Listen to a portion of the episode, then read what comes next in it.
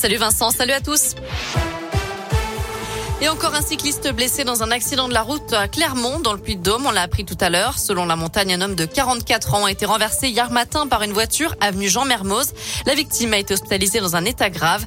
Les policiers rappellent l'importance pour les cyclistes de rouler avec un deux roues équipé de lumière à l'avant comme à l'arrière, de porter un casque et un gilet réfléchissant, surtout avec les jours qui raccourcissent en ce moment, ce qui n'empêche pas non plus les autres usagers de la route de rester prudents et attentifs.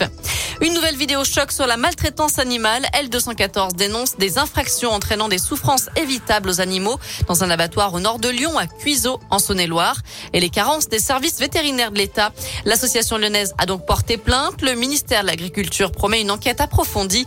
En attendant, L214 organise une action jusqu'à 19h rue du 11 novembre à Clermont. Des images de cette enquête sont diffusées.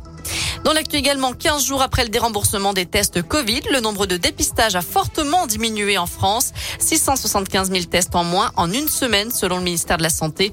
Un chiffre qui baisse surtout chez les 16-65 ans. Pour rappel, les tests ne sont plus pris en charge pour les personnes non vaccinées et qui n'ont pas d'ordonnance. La réforme de l'assurance chômage entrera bien en vigueur au 1er décembre. C'est ce que confirme aujourd'hui la ministre du Travail, Elisabeth Borne. Avec la mise en place de mesures plus strictes, il faudra donc six mois et non plus quatre pour bénéficier d'une allocation chômage.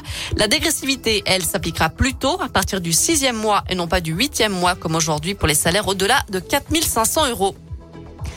Passe au sport avec du foot. Deux matchs de suspension pour Joanne Gastien après son carton rouge contre Nantes samedi dernier.